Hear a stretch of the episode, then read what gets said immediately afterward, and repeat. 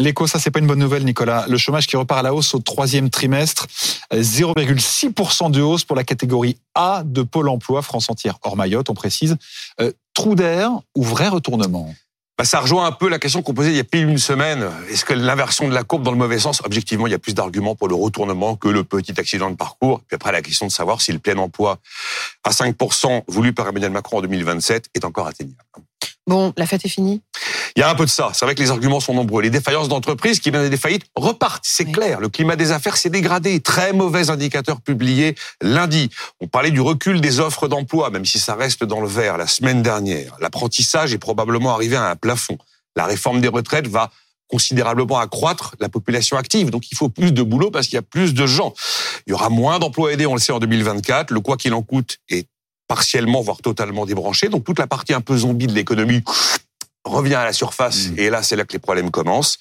Problème de logement, donc pas de mobilité géographique et plus clairement des risques de récession plus forts demain qu'hier. Donc oui, les arguments qui plaident pour un retournement durable sont nombreux. Et tout est négatif dans le paysage? Non, il y a des raisons d'espérer. Alors il y a encore des tensions de recrutement, ça reste un problème. Les, les, les entreprises cherchent du monde. ça c'est quand même plutôt une bonne nouvelle. Après, on regarde les démissions et les licenciements. Il y a plus de démissions que de licenciements c'est toujours quelque chose qui reste un peu rassurant. Il y a aussi des pertes de gains de productivité, c'est pas une bonne nouvelle, mais on sait que c'est un booster pour l'emploi quand la productivité recule.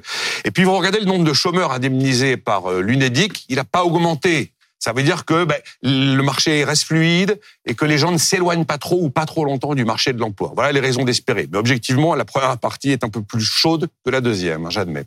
Et pour finir, Nicolas Dose, une mise au point ce matin. Oui, alors je voulais dénoncer ceux qui saturent les réseaux sociaux pour dire ah non, le chômage n'a pas baissé, on nous ment, c'est les radiations. J'ai vu que ça. Hein.